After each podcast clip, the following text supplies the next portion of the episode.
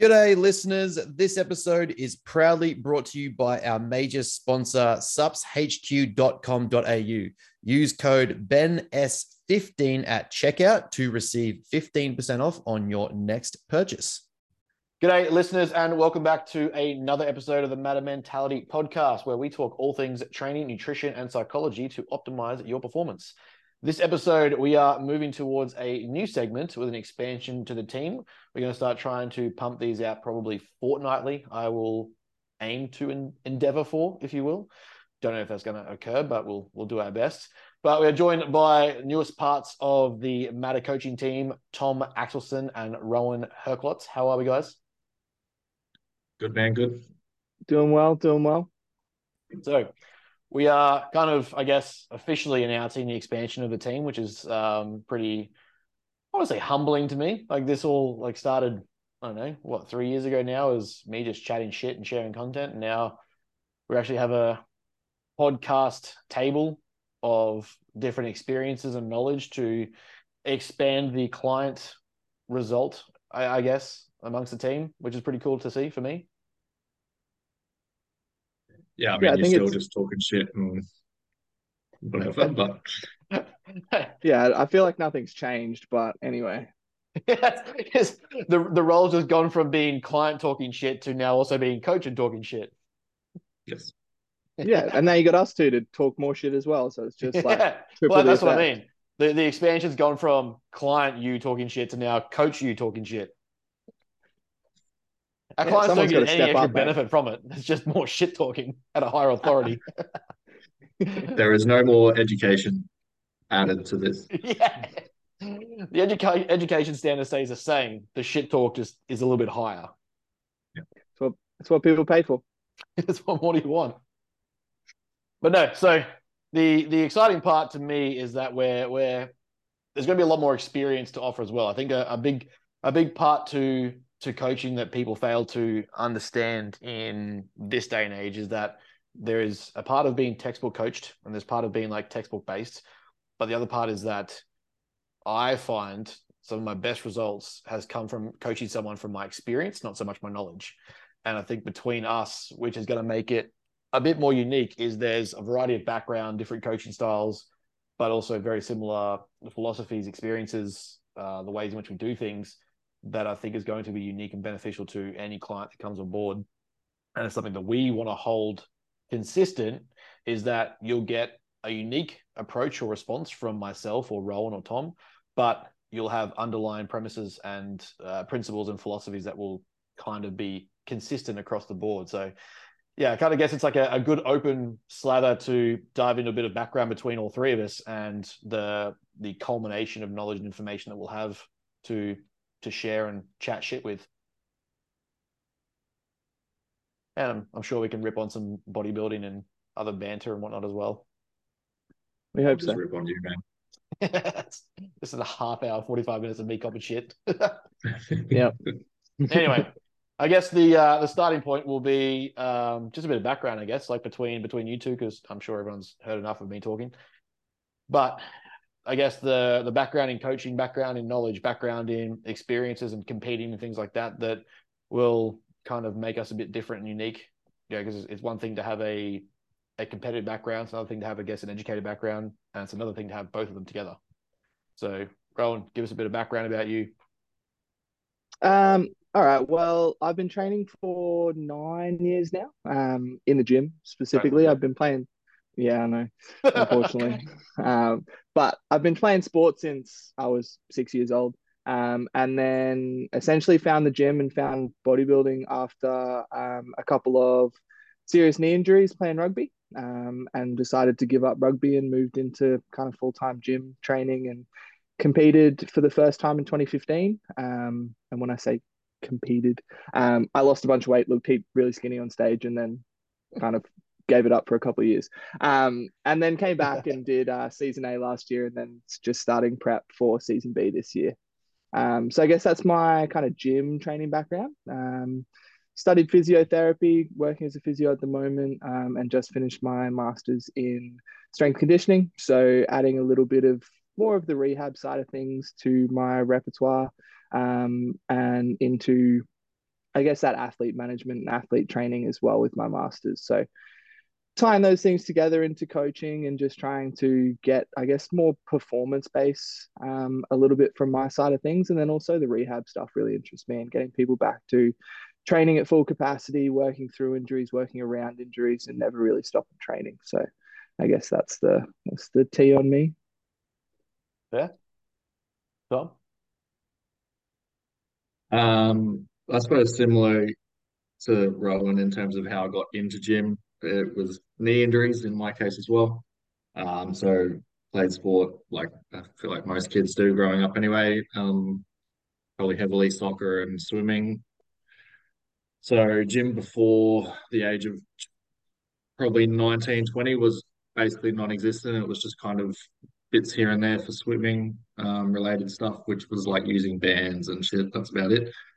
Um, so I did both my ACLs, not at the same time, but um, had them both operated on at the same time, and then more or less just got into the gym to try and strengthen them back up to play sport again, and then just kind of fell in love with training in general, and um, just kind of realized I was probably past the point of going back to team sports just because I would re-injure like scar tissue in my hamstrings and stuff each time. So um, I let that be, and yeah, so that was I've been making about eleven years now in the gym. So um, first competed in 2017.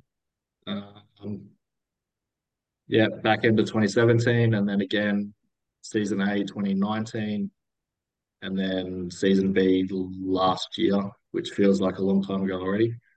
Um, so yeah, so I've three seasons now, couple of unsuccessful preps in there just with COVID and stuff. Um, but other than that, that's pretty much my side of the gym as well. Um, in terms of coaching and everything, I think so. I, I did my PT Cert 3 and 4 um, originally at the same time as Ben did. Um, so that's how we actually met.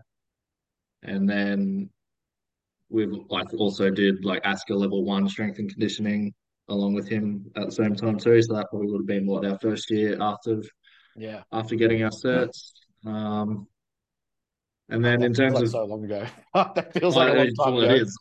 That was 2015, I think, 16 maybe. God, you guys are Um, so old. eight years, yeah, yeah. So eight years or whatever ago. Um, and then yeah, just I guess learning in terms of what I've found works for me. Um, Mhm. since then, and like doing other online things and whatnot. Um, but yeah, I guess kind of trial and error on myself, and then determining what clients like to do, um, and seeing what works for them. And I just like a little bit of um, what would you call it? I'm just missing the word there. Um, trial and error, like in terms of them. If if there's no urgent rush, um, for what their goals are and shit. So I think I think it's like a, it's something that people are scared to say is that 90% of coach older, 90 might be extreme. 75% of coaching a client that genuinely wants a body composition result is trial and error. Like anything, any result that I've had so far, or anything that I've had work or like systems that I've used, yeah, from each person, you probably learn to add to the next person, or like can take away from that person, or like the, the problems and limitations they had. But majority of it is, yeah, there's that 25% that is the textbook and the data and like what the logic should say or what the procedure should operate as. But 75% of it easily comes back to, but what happened or what didn't didn't work. Did that set range work? Or did this person's life get in the way? Did this happen or did this occur? And then being able to implement that on the fly and saying, well, you know, the data says that eight sets minimum should be what we need to stimulate a result. And a muscle group should respond in eight to 10 sets minimum. And like that's a MEV. Okay, but this person required 20 sets. So do we stop at the 10 or do we push to 20? Like that me to and me my arms, right? yeah, exactly. Like everyone I've coached had a unique response to what the data says should respond, and then them being like, yeah, but this didn't happen. Like I've got, I've got, you know, even amongst our team, clients on fucking butt calories, and Yeah. clients that are on an absurd amount of calories. Yet I know for a fact that one is pushing harder than the other. Yeah, well, I don't know. Like, well, we all know who you're talking about. Um, and it's insane that, like, credit to him in for in general that he can survive on that. And it's ridiculous that it's taken that much to get a result in the first place. Like, and then, like you said, your other end of the spectrum where people can lose weight eating a stupid amount of food. So, like, again, yeah, like it's not a textbook thing. Like it's not one one fit for everyone, and it's just something that you work like you have to figure that out. And I guess that's why like the twelve week prep has kind of disappeared, and you like training like having someone on beforehand because that's where you use that trial and error period. Yeah. To determine what works for them and what doesn't.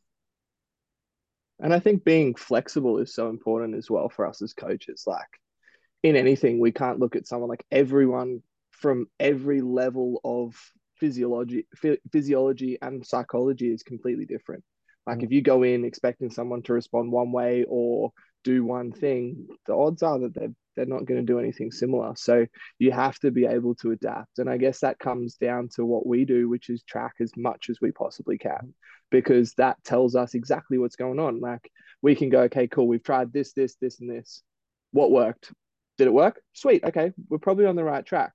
Yeah, there might be something that's more efficient or more effective. And we might find that later down the track when we do need to change things. But at the same time, if it's working, why change it? But also, if it's not working, we go, cool, we've got the data to support it. Sweet. All right, we're going to try and modify this, this, and this, and that's going to get our result that way. So we have to just be able to adapt to those things. And that's why we have the systems in place to track everything, right? Yeah, exactly right. Like to, to, to put it down to as if like you can have one system or one style only and all your clients have to adhere to that or like this is what gets a result i think is just setting up way too many clients for failure like as a coach, you can probably systemize and standardize to a certain level, like to a certain degree. You know, your onboarding process, the experience they have from day one, limitations or issues getting through the system. Like we've had across now, been around for three years. We've had clients that the system is perfect, yet somehow for their phone, their computer, whatever it is, it didn't work, or like the email didn't send, or the chain didn't break. So that systemized process, it you know works for everyone, and then we can figure out that hiccup. The the macro setting or like the nutritional setting, you know, we can have a standardized approach where like, hey, we want you on Cronometer. I don't care if you're aware of tracking food yet, but I want you to download Cronometer, set it up, and just start putting food in that you can understand. What did you eat today? Chicken. Okay, well, just tell me you ate chicken. How much of it? I figure it like have a guesstimate as best you can. And then you might have people who are like the most adapt like nutrition tracker ever. Okay, cool. I know that I'm going to get exact measurements off you. You're weighing everything, you're scaling everything. It's all like quantified, mapped out exactly what you're eating to the brand, to the specific food type, whatever. You can systemize it to a degree, but at, at that that point where it starts individualizing and a, a coaching system takes off, is that we don't have that template because you can't. Everyone's so unique and different that the second you try to standardize that, it just takes out the human error aspect that would just probably fuck them up. Hmm. Yeah, I think you just have to you just have to see what people respond to and just you can give everyone the tools and i guess that's what we're here for is to mm-hmm. give you the tools to succeed um, and guide you towards what we know and have experienced what works but at the end of the day like it comes down to one you doing the work mm-hmm. and two us adapting to what work you do and where you're at from there yeah and i think a follow on yeah. from what you said before like I think if everyone, if you come in with one cookie cutter approach, like I think that's just wholeheartedly arrogant from your end. Like we don't know everything. We are constantly studying and improving and changing and going back on things that we've done before. And I think for you to be like every client should respond to this is just arrogant and like mm-hmm. I don't know. Like I think you need to look at what you're doing and why you're doing it if that's the case. Yeah, like it, it'd get to a point to me like if if we started approaching it that way, I would throw in the towel because to me, then it's just become about taking money, not about actually individualizing and helping someone at a unique level. Like well, it it's, just it's not interesting either. Like yeah, if you're doing it that way. Hmm. what do you get out of it? Like in on in terms of a accomplishment level, like I I can hand someone a program I wrote five years ago for myself, whatever, and they can go and do it. That I didn't tailor anything to them. I I feel no accomplishment to that if they got something out of that because it's just like, oh, well, that's good, but it's not like I tried it hard to make that work for you. Mm. Yeah, you got to you got to as a coach, like, well, for me, I get a completely different sense of fulfillment and satisfaction if I get someone to like some of my guys that have given up alcohol because a they wanted to, not because I forced it on them, but like getting some of my guys that have gone from four day binges to literally drinking uh, zero beers or Pepsi Max when they go out gives me a completely different sense of satisfaction to someone that I write a programming for and like get on stage and modify body composition and get a result there. Like you, the the sense of satisfaction as a coach has to be a big part of why you do it. Otherwise, yeah, you can template shit and just start dishing out like, well, here's a bikini booty program for you for you know 20 of the girls that I work with, but they all look completely different with different structures, anatomies, structure, uh, conditions, levels of body fat, training histories, food tolerances, food exposure, calorie targets. Like, oh, but this should work because booty girl. Like you, you want to be a well, bikini girl, right? It only takes one or two of them to uh, get results from that, and then they can market that, and then it works for them, doesn't it? So. Yeah. They just don't ever market the other people, the other 90% yeah. of people that doesn't work for yeah, let's let's use a survivorship bias and say, hey, the two that fucking followed through with this and survived it, we got a result from them. What about the other eighty percent that atrophied? Uh, don't worry about those. Don't worry about those guys. That's yeah, that's not your business. Don't worry about that. Not important. Not no, important. No, that, that was that was their fault because they just didn't stick to the plan. They didn't have the willpower to follow through. Terrible coaching 101. They didn't have the willpower. That's that's what it was. You've nailed it. It's, just, it's not that you lacked flexibility and being able to adjust. Yeah. But like, I guess like between between all three of us, the commonality is that, um, well, I think even getting into coaching, one of the interesting aspects is that all three of us have an injury or disabled related history that got us into competing and training, which I think is a, a different level of, I don't know, gives it a different level of meaning. I guess to me is that like I didn't get into it because I was like, oh, I'm, I'm I started off jacked and this was super easy. For me, it was like dealing my back and shit, that the one thing that I could control and be competitive with was how I responded to my recovery and my rehab and getting back into the gym, or you know, what was the thing that they told me I couldn't do that now I want to do, and actually start to grow from that. Like looking at the, I remember my my my post rehab phase was looking at the exercise list that they had that I could do, and then gradually increasing that list. So that became like my objective measure of like successful rehabilitation was, well, they said I never do all these things, and here's a list of stuff I can do. I'm going to gradually increase the list of stuff I can do by just figuring out what worked or what you know what did or didn't cause pain and what ranges of motion and what limitations. And then I was like, oh, but also alongside of that, my body was responding, and I was like getting bigger or getting leaner, or I was tightening up, or I noticed better quads, or my back looked wider. So then it became like, well, I also love bodybuilding. Now I've got an excitement to do bodybuilding. I can't play rugby league ever again. I'm going to train, and it still gave me that sense of satisfaction, a whole different level of enjoyment in the gym. But yeah, I guess to me it gave a different meaning as to why I went there versus I was just born big and I want to train. Yeah, yeah look, it definitely wasn't something that came naturally by any means. And like I would even say, um, when I first started going to the gym, it was just with a group of guys at college, and honestly, we trained probably biceps, and that's about it. So, like it was like three times a week. We go in, and do preacher curls, maybe some dumbbell curls, and see you later. Um, pre pre uni night, pre Friday night, pre Valley night. yeah, yeah, just just before going out, right? So, um, yeah, look, and like, look, that probably helped in a way because it was like, it was just fun because you were just there. It was just banter, whatever. Um, but then it like, and then it obviously started to develop. Like once I the injuries kind of were at a point where I was like, look, I need to take this seriously because I want to try and do that again. Um, so it gave it a bit more purpose. Whereas beforehand, it was just as a fun thing to do. So um, I guess, yeah, well, to me, it was just finding a purpose for it. And then the love for it developed from that as well. Um, so probably a little bit opposite in that it's not like I walked in like in love with working out to start with. Like, like don't get me wrong, I, I used to hate actually hate swimming training and things like that. Like I was a terrible trainer.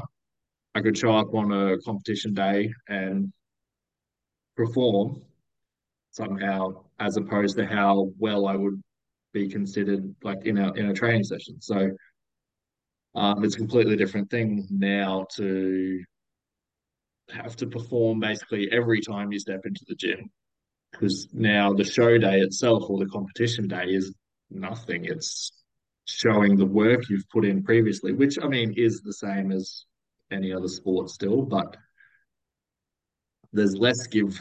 I feel um, feel like in terms of it because it's such a slow grind to improve anything. Mm. I think that like like we're all in some similar situations coming from a sporting background to then going through rehab to then finding the gym after that. And i think that's a pretty good lesson for everyone out there is that all of us have just said like you two have both just said that you found the gym first and then you got into it mm. and then you started to get results and then you fell in love with it. So we're not here like yo we walked into the gym and we loved it from the bat we went to the gym for a reason. We trained. We then saw results, and then we went, "Hey, this is pretty good. I enjoy this. I might yeah. actually be okay at this." And then you fall in love with the process of that, rather than kind of like falling in love with what we looked like to start mm. or what kind of what we could get from it from now and i guess that's something we see a lot now in social media is that people fall in love with the look and they go i want to look like that i want to be that and then they get into the gym. But where's your emotional attachment to that? Where is your emotional kind of depth to achieve? Like bodybuilding is not easy. Yeah. Like we all of us do it and we do it day in, day out, 24 7, mm-hmm. 365 days a year. Like people ask me how long I've been prepping for, and I'm like, I've been prepping for two and a half years for this show. Like my whole life is prep. And yes, I have cuts and bulks and stuff, but it is still prep. So without the emotional attachment to the love of training and the love of the journey, and that, as Tom said, like the show day isn't. It's not like on a sporting day where you can turn up and you can just have adrenaline, you can perform. Like, yeah, sure, adrenaline's there on show day, but if you haven't done the work, yeah, you, you can't perform regardless. So, um, I think it's just interesting that we've all come from the same place and realized that we go for purpose, we get results, and then we get love and motivation. Love and motivation don't come first. Yeah, I think I think a big thing for me was like the um, gym was so almost like con- like stark opposite to why I do it now. When I was playing for like you know I was playing rugby league. Ask anyone that's still a listener now or follower that is a mate from high school or around that time. I was like 55, 60 kilos going through year 11. Like we played in a grade where teams we played against had Fijian internationals weighing 120. Like for me, it was more about um, trying to train for power explosion because I was a halfback getting thrown around or a hooker that was just too small. So it was like, well, in my head, I wasn't worried about, well, I've got to be 120 kilos on stage to be, you know, the next Ian Valliere. I have to be, you know, more agile and stronger to handle being the hit because I'd be the kind of halfback that would take a shot to put someone else in a hole. So my back was just constantly getting pumped. So I've got to be stronger in that regard, but I have to be bigger. Now, like coming out of that, obviously that injury, the, the excitement was, well, I'm never going to play a footy again, well, now I can dedicate all that training and just see, you know, do I have the response to this? And that obviously started with firstly just finding progressive overload in rehabilitation, like to find the progressive overload in, okay, well, I can do yoga three times a week. Can I do it a fourth? Or I was doing my core work three days a week. Can I do a, like an, an extra session? All that sort of like really mundane basic shit. And I was like, well, that that same premise applied there. Now can it apply when I just train? And I want to look like Arnie. And I've read all the Arnie magazine and the fucking, you know, the bodybuilding encyclopedia and whatnot. And now I just want to see if that metric applies. And I'm going to do three hour training sessions and not eat enough food because that was what we all did. But now, like gradually over time, you get to a point where like now I just have a genuine love for just pushing the data, but also pushing like the intensity. And that just it grows over time. I think where, like you said, kind of people just think that you look at TikTok and whatever Instagram now, they're so accessible that you see it.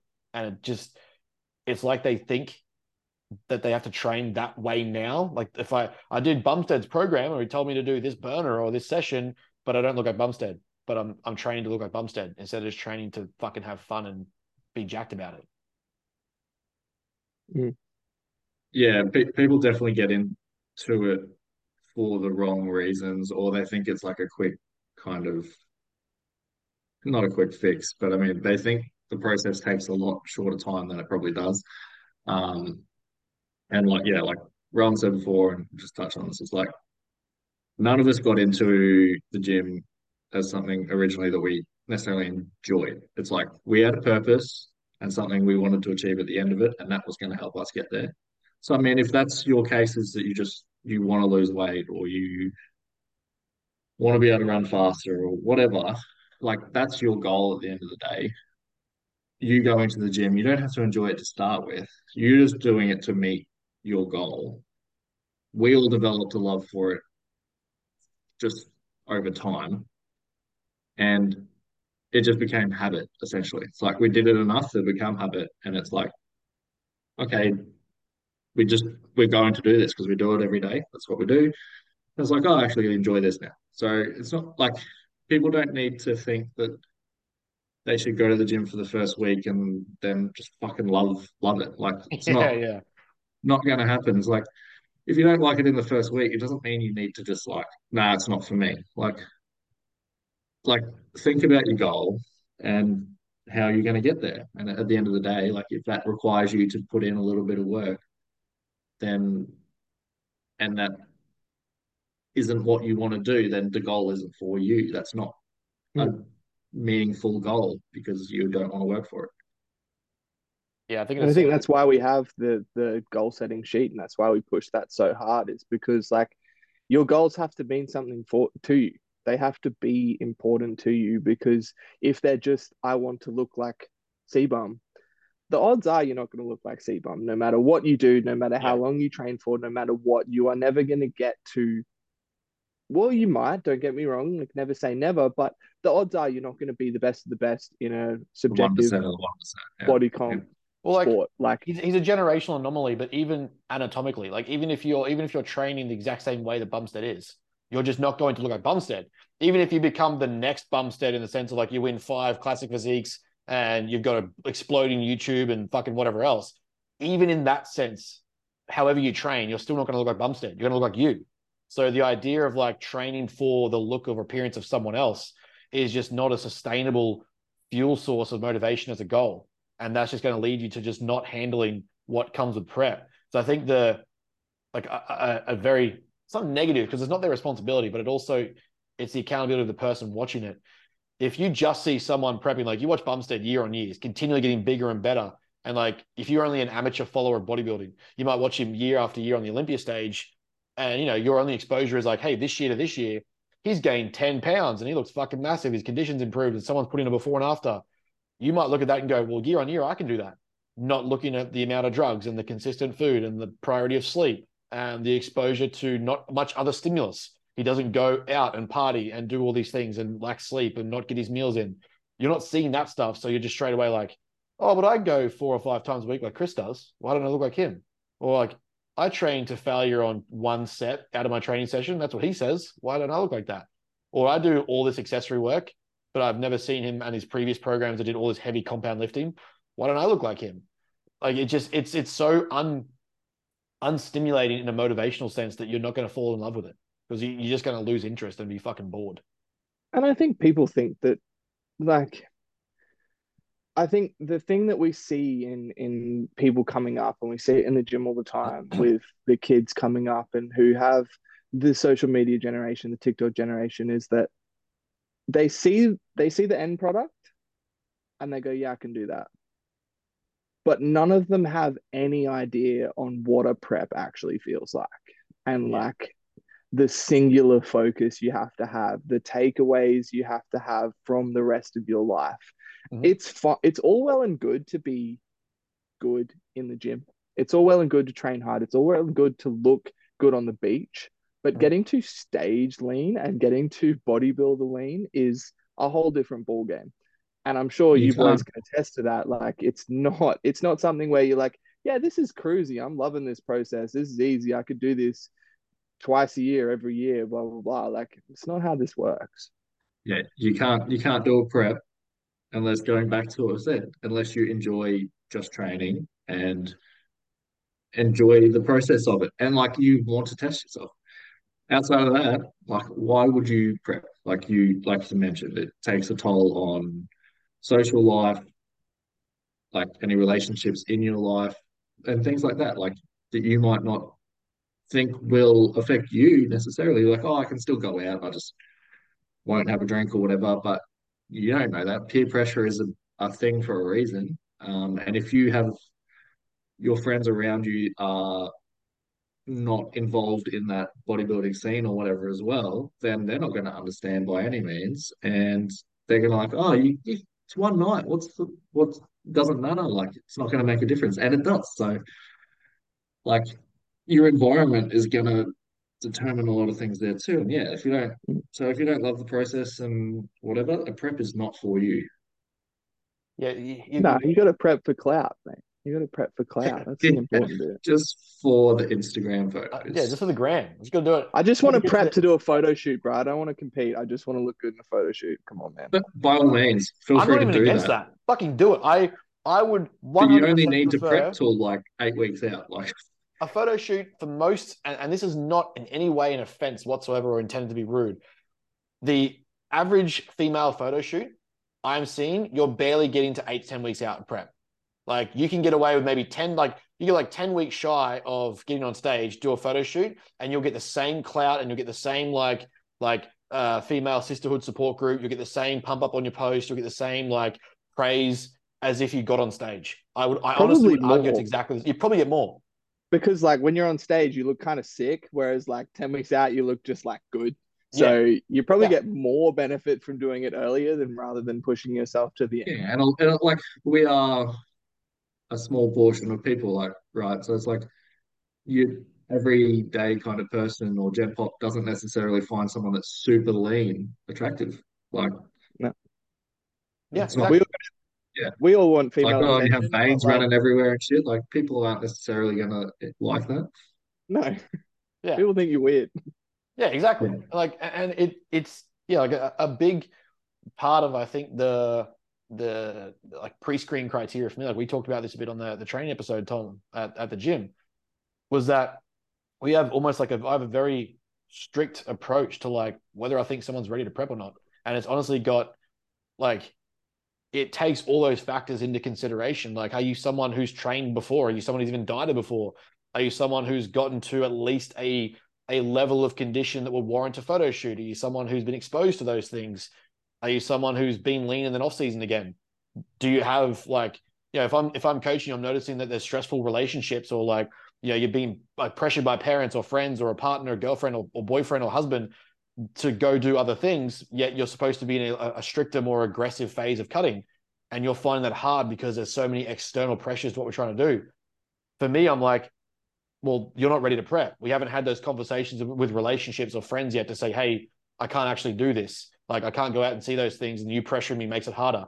If you're not in that position where you've had those conversations, I don't even think we should be con- conversing about prepping yet because you're just psychologically, environmentally, or psychosocially ready to be in a prep to the degree of like condition that I want to get you to.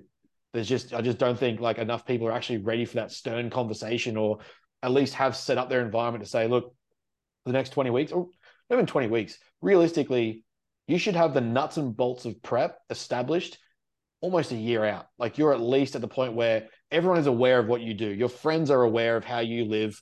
Your parents and your fr- your family are understanding. Your job and work know that this is what you do. Like it's not like a hey Friday beers, you coming? Like they know how you operate. There's no pressure about the cakes on the table at the office and all that sort of shit. The the relationships around you, but also your lifestyle factors, your training schedule, your sleep schedule, like all of that is facilitated towards your training. And if it's not, we're either getting that to that point so that you can prep, or we just don't prep. We might do a photo shoot instead, or just work on body composition. But I think if you're if you haven't got those factors already established at like 12 months out, we need to spend at least that 12 months building that up so that we can say, hey, you're you've ticked all the boxes to get on to get into prep, Well, to is- handle it. This is what, yeah, that's what Ryan said before. He's not in prep now. He's been in prep for two and a half years. Like he's been ticking those boxes for that period of time. Right? So it's I I hate I don't like I mean I get it to a degree, but like when like say Fouad in his podcast talks about flipping a switch when prep starts. Like why why are you flicking the switch now? Like shouldn't you have been Yeah. training with full intensity beforehand and trying to in off season, which is now kind of like more improvement season, I suppose you say. Like, shouldn't you be trying to do most of the work there? The, Yeah. the prep is just the the lean out part, right? Like to show what you've been doing in your off season. Hmm. Yeah, because you got you got that point in time where um like the the prep realistically, the reason why it gets so hard, I think, is because it's not it's not the physiological aspect. Like you if you're well set up, you're already doing those things. You're sticking to a nutritional strategy, you've got training consistently exposed to a stimulus, you're progressively overloading, You're training with intensity, you're probably doing cardio, like all those things are happening already. The the prep and the way I referred to it on like the STC podcast is it's more so instead of like flicking a whole switch and going from off to on, is that you're going from fourth to fifth or fifth to sixth gear. That's Yeah, the, the only accurate way to describe Yeah. it. Is that like you're you're you're you're shifting up a gear tops maybe like that's the only way that it makes logical sense, and from there it might become that there's a little less freedom, there's a little less leniency. You're more accurate with like it might be a ten percent leeway in macros, so now it's like one to two percent. There's you know Usually I might have a six to seven hour sleep cycle if I decide to go out. It's now seven to nine. You know, I don't miss step targets. I don't miss cardio targets. I'm not eating random shit and not tracking it. There's no free meals. That stuff kind of becomes tightened up. That to a lot of people sounds strict as fuck. To us, it's like, yeah, that makes sense. Like that's just the next level up. I'm I'm I've done all the work in the off season. I'm still like, none of us, I would argue, train shy of two RIR. Not even remotely close. Like genuine two RIR at least to zero every single week. And that is like off season through prep. Oh, it's boring if you train any other way, to be fair. Yeah, as evidenced by every single one of my comments on my deload week this week, which was boring. Um, I don't even my deload weeks now. I just I just don't go. yeah. I just take which the I mean, off. like, I can understand that because, like, I had this conversation with one of the boys in the gym the other day, and it's like, why do you like? He's like, I don't want to come into the gym if I'm not sending it. Like, Yeah. I would rather, I would rather just have a week to just chill out and then Yeah. come back to the gym when I'm ready and be super hyped for it. Whereas me, like, I don't know what to do with my time if I'm not in the gym. So I'm like, okay, hands. cool. What do I do with my hands? Where do I go? Like, where? What do I do with my brain? How many wins can I have in a So day? let's find out. Um, lucky this deload's over. Um, but for me, I'm like, sweet, like we do a 50 50 deload where I just go in Yeah. and do two sets at half weight and I just cruise through and I still get a little bit of a sweat on. But it, for me, like in prep now, what it does is it gives me the time to go in and I can do steps, I can do Yeah. very light training session, I do my cardio, I do my posing. And Yeah. it keeps for me, like this is a big thing I push to my clients is that it keeps the habits and routines in a Yeah. block. So you've got a block for exercise and you've got a block for training. Okay, sweet. If even if I'm deloading, so my intensity goes from here to here, I still have that same block of time. Yeah. And therefore that habit does not change regardless week to week. So I'm not as Tom does, like I don't take a whole week off and then have to go, oh, I've got to go to the gym again. I'm like, sweet, I'm at the gym anyway. I'm doing what I do normally. It's just that I'm not pushing myself to the limits. And then next week I can just go, cool, still rolling. Yeah, and I mean, I understand that. And in the prep, I still would, like, if I had to deload in a prep, I would still be going, like, for those purposes as well, just to try and stay, like, activity levels to a certain degree. Um, but again, with like the 50 as well, like 50 and 50 in the past, so that I do feel like I'm doing something, I would just, if I'm picking half the weight or I'm picking half the reps, I basically just cluster everything together. So if it's like, if I have two sets, like well, four sets at half the weight, I would just make it two sets for the 60 but like reps. keep Fuck the it. amount of reps. So it's like two sets of 20 instead of four sets of 10 at half the weight. So by the time you get to 20, it's still like you start to struggle, but it's still the same volume total over the session. So I mean, it's half of what I'm normally doing. Um, but yeah, you feel like you're still hitting like two to one RIR by the end of it. So just decreasing some tendon load and some tendon stretch stress. but that but that all comes back to even us then in the aspect of like we're trying to find ways to make the time off even harder. Like where we're like if we go in at all, obviously it's going to be like we need to make it at least stimulating and exciting, especially if we're in prep, like where we're looking at it from the aspect that and this is I think probably something that all three of us have have exposed ourselves over time with like what 15 nearly 20 years of competing history not in like year to year but more so like over time of training and and competing history between us that you probably find you gradually get better at as well. Like you get better at taking up that next gear and like the intensity increases and your training skill gets better. You hone the skill of prep better and better each time because that's what it requires. You know the first time you did it you looked that good or you could have been better or you weren't as full or you weren't as big. Okay so how do i improve that? And that's where we're sort of talking about there is that you know I see it being pushed as like these 20 week random preps, like, hey, you know, you want to get on stage and look your best as an absolute babe on stage or an absolute jack dude, like I can get you there in 20 weeks. They they can't. Like what you you can't do in 20 weeks what we've been doing over over two years or three years. Like it's just it's not uh, a feasible process, which is why you know we advertise, hey, you want to do season B next year? It's already season A. Like we're already past season A now I need at least like if we map this out in a periodized process, I need a priming phase for you to come on board to make sure you have no niggles and injuries, to make sure your body's right, that everything's healthy, that we're building up to a maintenance level of calories before we decide to cut or bulk uh, or cut or grow, tighten you up to a better position, increase the runway length of time that we can have an off season for, work on the weaknesses that you have before you even consider stage. Okay, now we've actually got to a decent position of calories, body composition, muscle mass, and size. Now we've got to hold this, make sure we solidify it, then we run you into a pre prep phase to tighten up. Life is on point. Your systems are in check. Your boxes are being ticked. Oh, now we can do the 24 week prep. That all isn't happening in 24 weeks. Like that idea, like you can kind of get away with it at the pro status because your life is literally competing. That's it. That is you're you're a professional athlete. But for the average person to see like these people that push like a almost use it as like a body transformation, but like but for stage, like no, no, you, you cannot do it and actually get a, a decent result or feel good about yourself or you know feel like you've achieved something significant because you haven't dedicated the same effort or time that everyone else has. And the only way you probably can do that is in that 20 weeks you destroy a whole lot of gear. Don't tell me with a good time. so how do I sign up? yeah, is that is that are we offering that as a is that a sale? Was this a sales pitch? Yeah. Um, but I also think, like, uh, don't get me wrong, like, I think the transformation stuff has its place. But I Oh, think sure.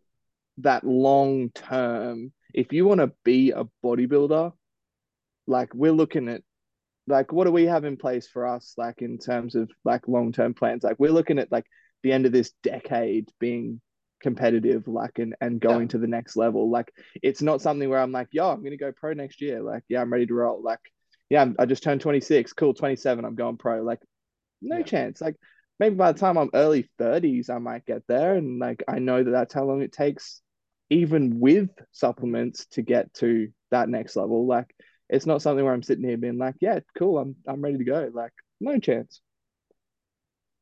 yeah, I mean, outside of your genetically elite kind of people like your Nick Walkers and whatever, people aren't getting there at a young age. Um, and it like it's a long endeavor. And I agree that the transformations have their place in terms of people probably should do a transformation before they, if they're like, oh, I want to do a prep, just just for the experience, um, then a transformation is probably the better option because it's like, okay, there's a diet, stick to a routine, whatever for 12 weeks minimum. Um, and at the end of the day, if you can't do that, then you're not then you're not mm-hmm. going to do a prep, are you? So, I mean, it's a good test the waters kind of idea. And yeah, if you want to do your photo shoot, photo shoot at the end of that, everything, it's like you know there's a deadline at 12 weeks. It's not something like 20 weeks long, all that kind of stuff. Like it's much more suited to a lot more people. Yeah, Yeah. just I just think the idea, like the the the idea of the experience, like if we look at it from even that realm, the idea that you you get to just experience the NRL or you get to just experience like the EPL or Major League Baseball, like you don't get to go from the grandstand like, oh, I'd really like to experience that. And if you do, it's probably on a weekend away from the rest of the crowds, away from anyone, away from being judged, probably on like a park level with your mates, throwing a ball, pitching a ball, kicking a ball, whatever it is, and you just have a laugh about it. To think that you go from like, hey, I watch my girlfriend's friend's best friend's sister look super hot in a tiny G string in front of a thousand people, but also I haven't addressed or unhinged the fact that I have my own internalized insecurities around body image, self esteem, self worth, my relationship with food, because I've never been lean before. I think I want to do that. Like that it's so conflated and misconstrued, I think, as to like why you prep. And like it is a competition. Like there's it like, yeah, you can do it. I'm doing it to be the best me and, and beat me. Cool. But also you're against 20 other people that are going to be used to judge you on yourself. Like, I don't care what other t- tangible, like subjective metric you want to measure about how internally good you feel about yourself. And, you know, I got there, so I feel great. There is also a part of you that is immediately compared to the person next to you as to how you look and then whether or not that's worth a place or that's worth rewarding because that's what it is like you're you're that's why I, I, look at things like challenges or photo shoot preps and stuff like that as a different story the photo shoot is literally just you by yourself on a beach at a gym in a bikini in posing trunks in a in briefs whatever you male or female and no one else is compared to you the the next level to that is that you're being on stage yeah sure you can say it's against you you can say I'm trying to be the best me possible. That's cool. If you want to be the best you possible, you don't need to get on stage for that. You can literally just continue that endeavor forever. But the, the, the minute you add a competitive edge to it, then it becomes about, especially when it's tied to how we look. Well, all of a sudden you're now experiencing, if you will, if that's what you want to call it, you're an ex- it's an experience that where we're picking out your weakest body parts, your fattest body parts, and how shit of an effort you gave because, well, you're not as lean as the next person. So therefore, you didn't diet as hard, as long, or as intense. Like you're now being judged against that. So to me, it's a fucking horrible notion to think that I'm just going to do this for an experience. Like to me, the like if it was to come down to say I want to do it for an experience, it's because you're athletically inclined and competitively driven, and that's the experience you want to have. I want to take my competitive nature to the next level not mm. I want to experience what it's like to be on stage, try and get lean, and then probably binge myself two months after. Yeah, I definitely yeah. think like you have to be.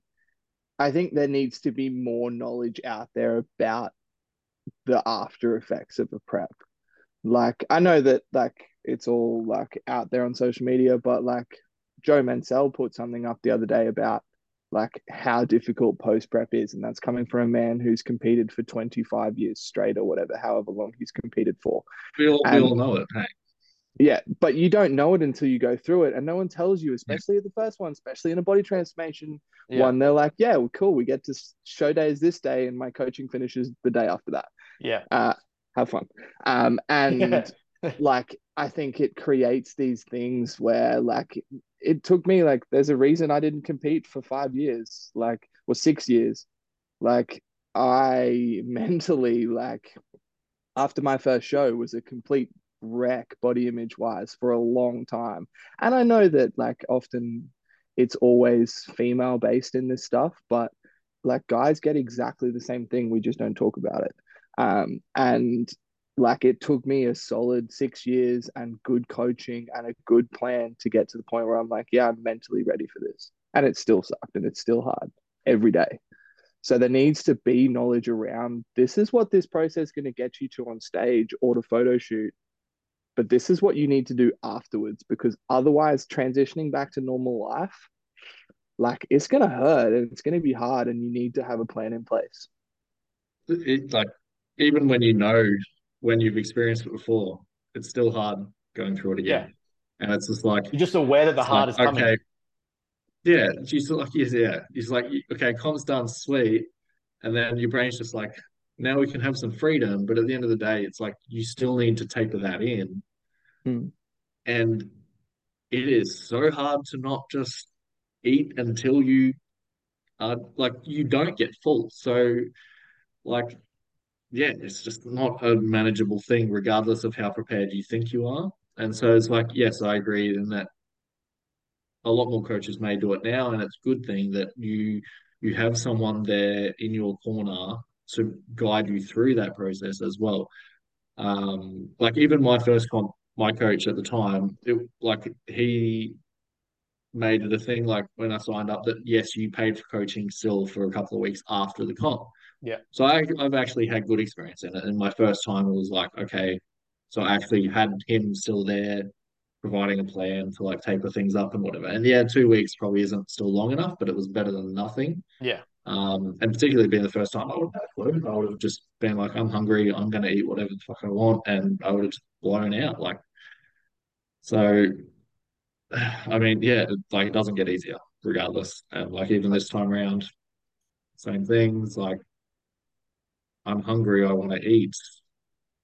You feel like you should have the freedom after 20 weeks of dieting, but you still don't. And you're like, where does where does it come? So But I think even that's that's like another like indicative reason of why most people need to stop looking so short sighted. Like the the prep view is always like the experience of show. I just want to do a show, or like I want to get on stage once, or I'll see if I like competing. But you're not looking at the long term. Like, do you want to be a competitive bodybuilder? Because this is a lifestyle of continued choices and continued actions over a period of time that could go on for the better part of two decades. And the idea that like you know, I want to go back to normal life. Well, like we said at the start, realistically, your normal life should be this. Like, Mm.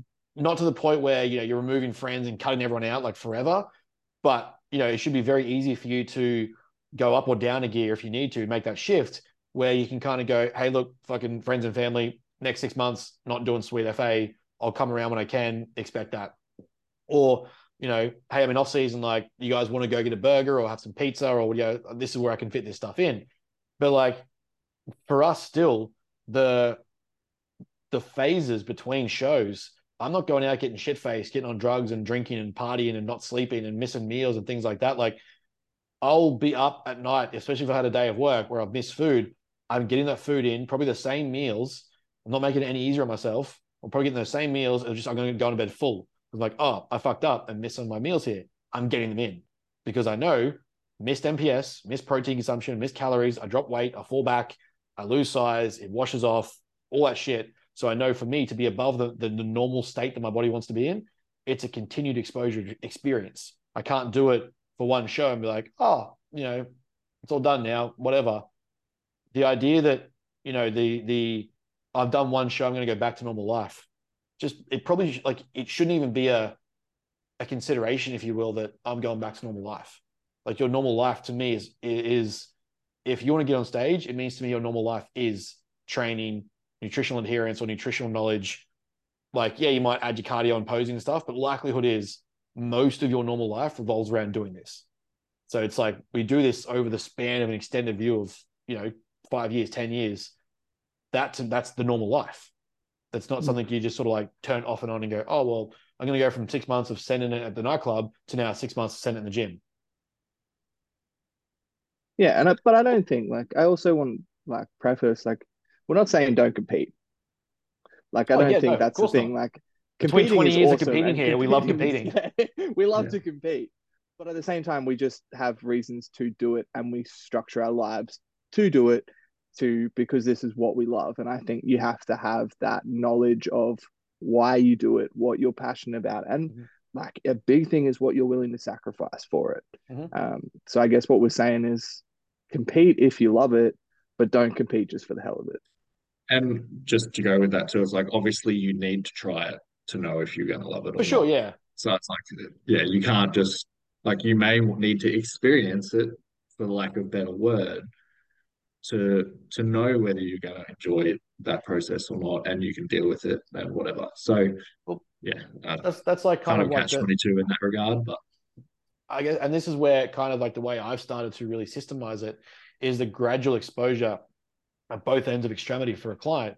Like if I know I want you to tighten up before, like when we started work, like we start working together, and I want you to be in a starter, a, leaner position, we might go through a four week aggressive phase so that I can see and you know might ask you what your nutritional history is. Like, can you handle dieting? Have you done it before? Yeah, I've been lean before. I've dieted before. Okay, cool. We do a four week aggressive phase because you know you've given me the all clear. You're mentally sound. You're in a good position. That's going to give me an, an indicator of how extreme you can diet or how hard you've dieted before. If you're like crying, you know, mercy at 2,500 calories, well, you know, things are going to get a lot worse than that. So that's a good indicator to me. We're going to need some more time to graduate those extremes. Same time, oh, have you grown before? Have you been on a surplus? Yeah, I eat to grow. Okay, what's your food intake? I put you on 3000 and you're a you know 100 kilo man and 3000 is suddenly like you're feeling sick or full or can't eat more food. Okay, again, we've got a lot more to go here. Like I feel attacked, to, but anyway. I mean, my first off season, my first off season, yeah, my first off season, I was on 2,500 calories and felt sick. Anxiety and stress is not a good indicator for for food. Um, but in that essence, like the gradual exposure should come across across the coaching experience instead of like kind of getting to prep and saying, now I'm going to start dieting. Like you should probably have a pretty good indicator of how you respond to dieting long before you get to that 20, 24, 26 week prep. Otherwise, you're in for fucking hell. If you've never experienced an aggressive phase before, or like, you know, a lower calorie target, an aggressive calorie uh, target, you're probably going to be in for a shit time. Whereas if you have that year, year and a half ahead, you know, like, oh, I can, I can phase this and expose over different periods of time and try different techniques, you know, longer drawn out cuts or aggressive cuts, larger surpluses, more controlled surpluses. Like you, you get that, that chance to work. And I think that's where our system is pushing so heavily is that I'm not going to market to you coming on board in 20 weeks to start a 20 week prep. Um, I'm marketing and, and advertising to you to start now because I know this is a life we have to build rather than this is something you just pick up and all of a sudden you can handle. Yeah. You gotta you gotta you gotta build into handling it.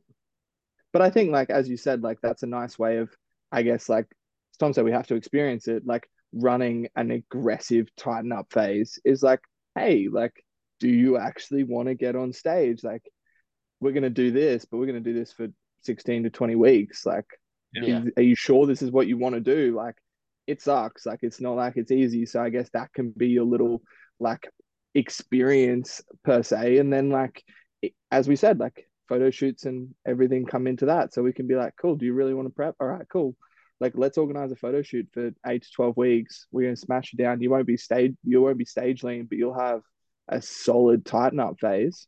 Did you love it? Yeah. Okay cool. Now we prep for the next one. Yeah. Now we or did you hate out. it? yeah. Or did you hate it and then go all right why do we want to compete then? Like why yeah. are we competing? Yeah. You, you hate the photo shoot composition there's a high chance you're going to hate the dieting lifestyle of body of stage condition.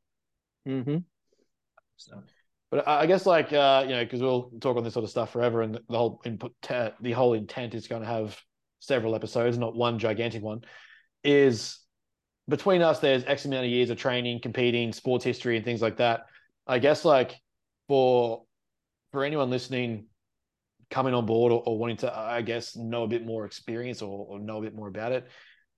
What I guess because we've done nothing but kind of rag on the average person that shouldn't compete what would you say between the three of us, like each one of us give an answer, but what are some of the positives that you found over time in the continued pursuit of competing and bodybuilding where you know everyone nowadays in 2023 in Australia, it's like body composition is a terrible goal, and you're a shit coach if you encourage body composition or transformations and fucking weight loss or whatever else. What do you think are some of the positives that you've taken away from competing that have impacted your life? Um, go first. Um, basically just establishing the routine and discipline in other aspects of your life. Like, I mean, I've I'm sure you've talked about this before. I've definitely seen it recently. Um, but yeah, hundred percent. Like, just if you're not disciplined in pursuit of bodybuilding, it's not going to work. And so you have to be there, and then it just carries over into the rest of your life. So, like, um, other work, the work aspects of things. Um, I mean, anything, right? Like if you need to save for something, like you are disciplined in that process and just how your your mind work, works now. Um, routine is a big one.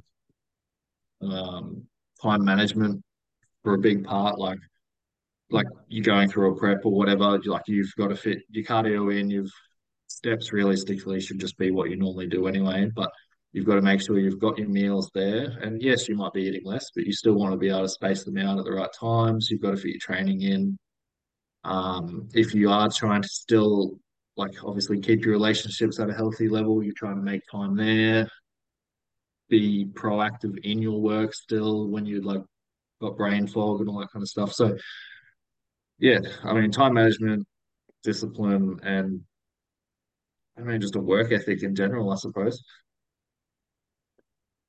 I think the biggest thing for me I found in like obviously we've all come from sporting backgrounds. We've all come from team sporting backgrounds, like swimming less so, um, but soccer itself. And I think the biggest thing for me positively about bodybuilding is the fact that it is all on me.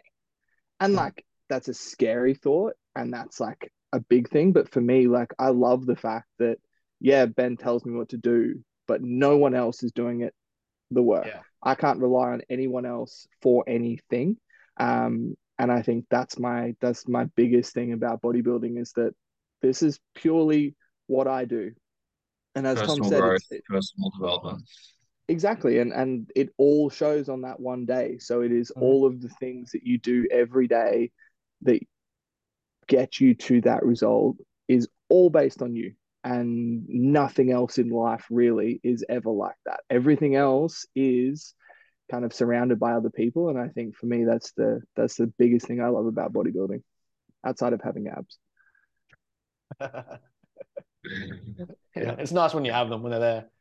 Yeah. Yeah, I think I think yeah, like the to kind of like add to that is there's no other sport I've done. Like, you know, I've played pretty decent levels of rugby league, schoolboy levels of things like AFL, you know, state levels of of touch, bits of soccer, cricket. We get like, it, superstar.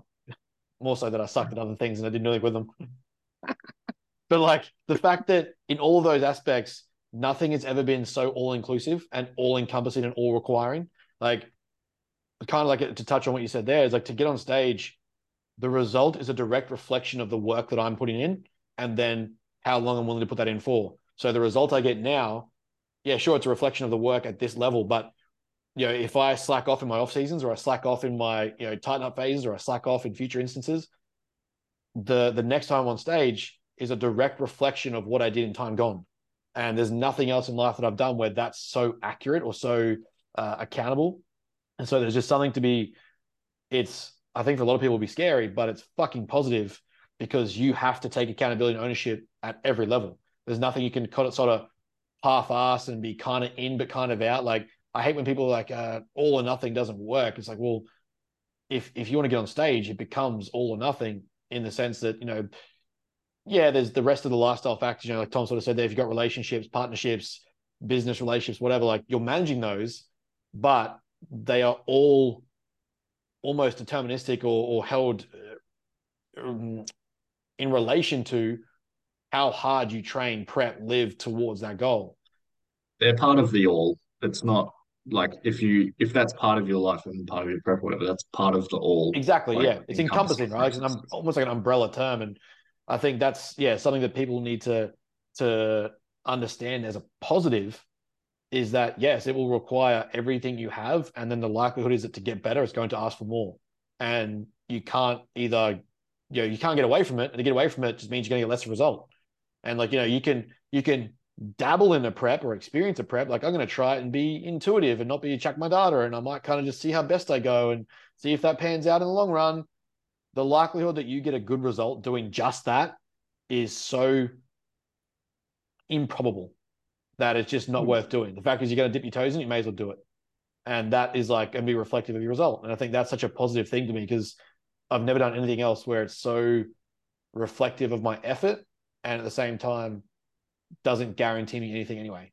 It's just purely how long can I delay gratification? How long can I work towards that same fucking goal, the same outcome, and continue like, you know, rugby league, you might play your, your 20 week or 30 week season, but that off season phase, 90% of the of the average rugby league player, that's holiday time, that's piss up time, it's get on the food. Most guys come back fat, then we're gonna do off season to tighten up. This, like, you don't have that. You don't have that Yeah. level of downtime. this isn't this isn't skill based. That's why. Mm. Yeah, exactly. It's And I think like the other thing that's the beautiful thing about bodybuilding is you learn like where else do you learn so much about yourself?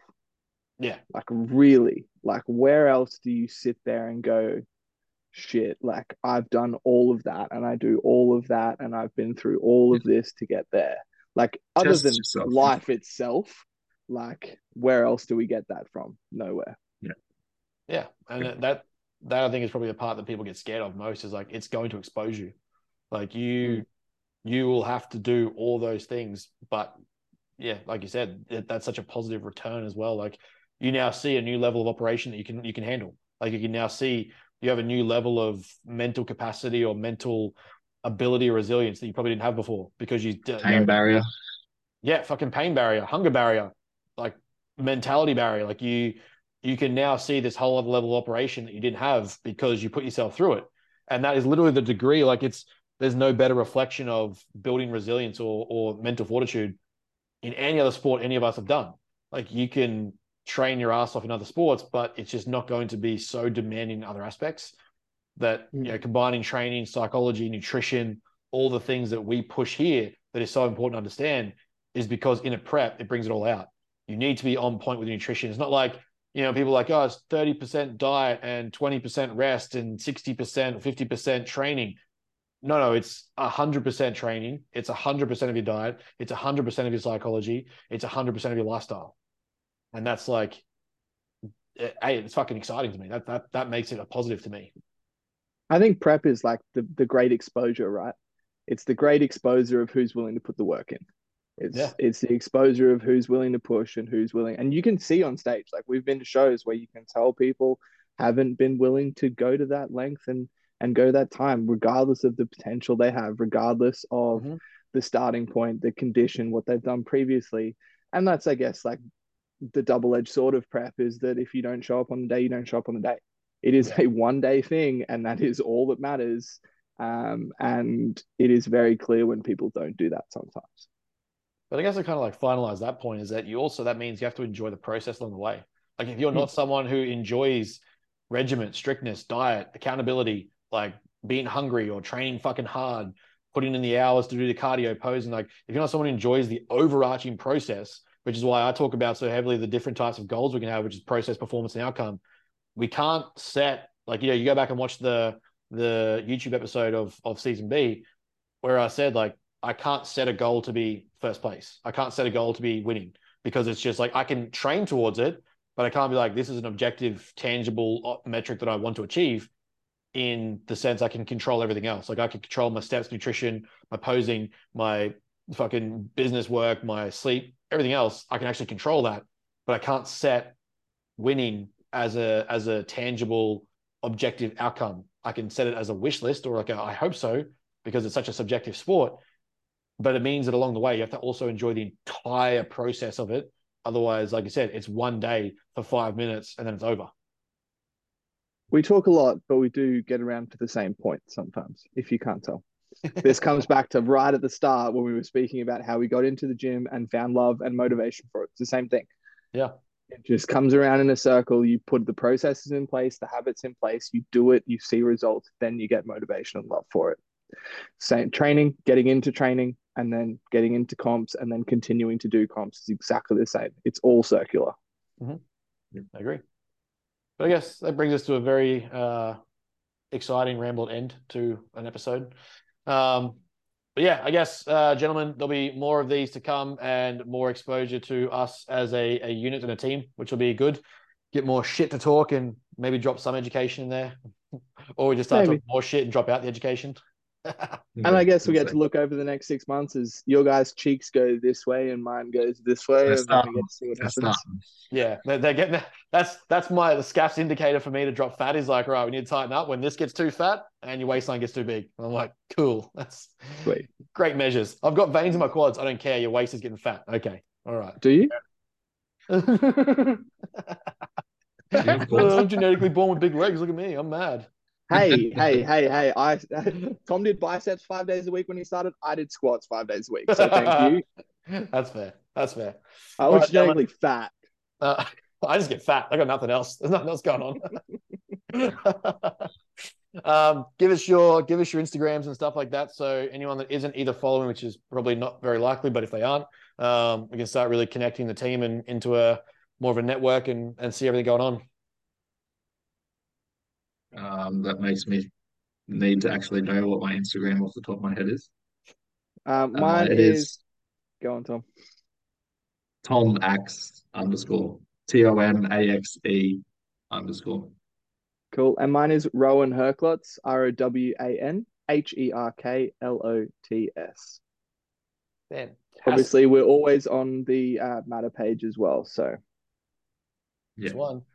Make sure you like, follow, subscribe, all that jazz and the cheesy stuff that every influencer says at the end of their stuff. Make sure you do those ones. If you have any questions, we might start doing some questions eventually as well. We'll drop some question boxes up and answer those. And who knows? We might end up as big as Bro Chat. Who knows? I just want to be that big physically, but Yeah, I mean, that, Yeah, that's all I'm worried about. I don't fine. care about the follow part. yeah, I don't. I honestly don't care about the podcast as long as I'm as big as Ian one day. I don't care. just one day. Yeah. Just one, one day, day, yeah. like Yeah, train my one day. entire life, get one day, then retire. Yeah, I'll be done. I'm If happy. I could die the next day, I'd be I'm sweet. Yeah. That's the plan, actually. I'm out. We've done it. Achieved it. You've now got to say that on the carry a 300 pound coffin, so that's on you guys. That's, Yeah. That's, that's, I just need to be bigger than the guy's coffin next to me. Yeah, as Rich would always say, leave a big coffin. yeah, that's who we should idolize. Absolutely. Wait till I get some tats, then we're good. Eight hour, eight hour arm workouts. Let's go. Why is that not in my program already? That's it from us. Appreciate you listening, and we will be back again soon, I am sure.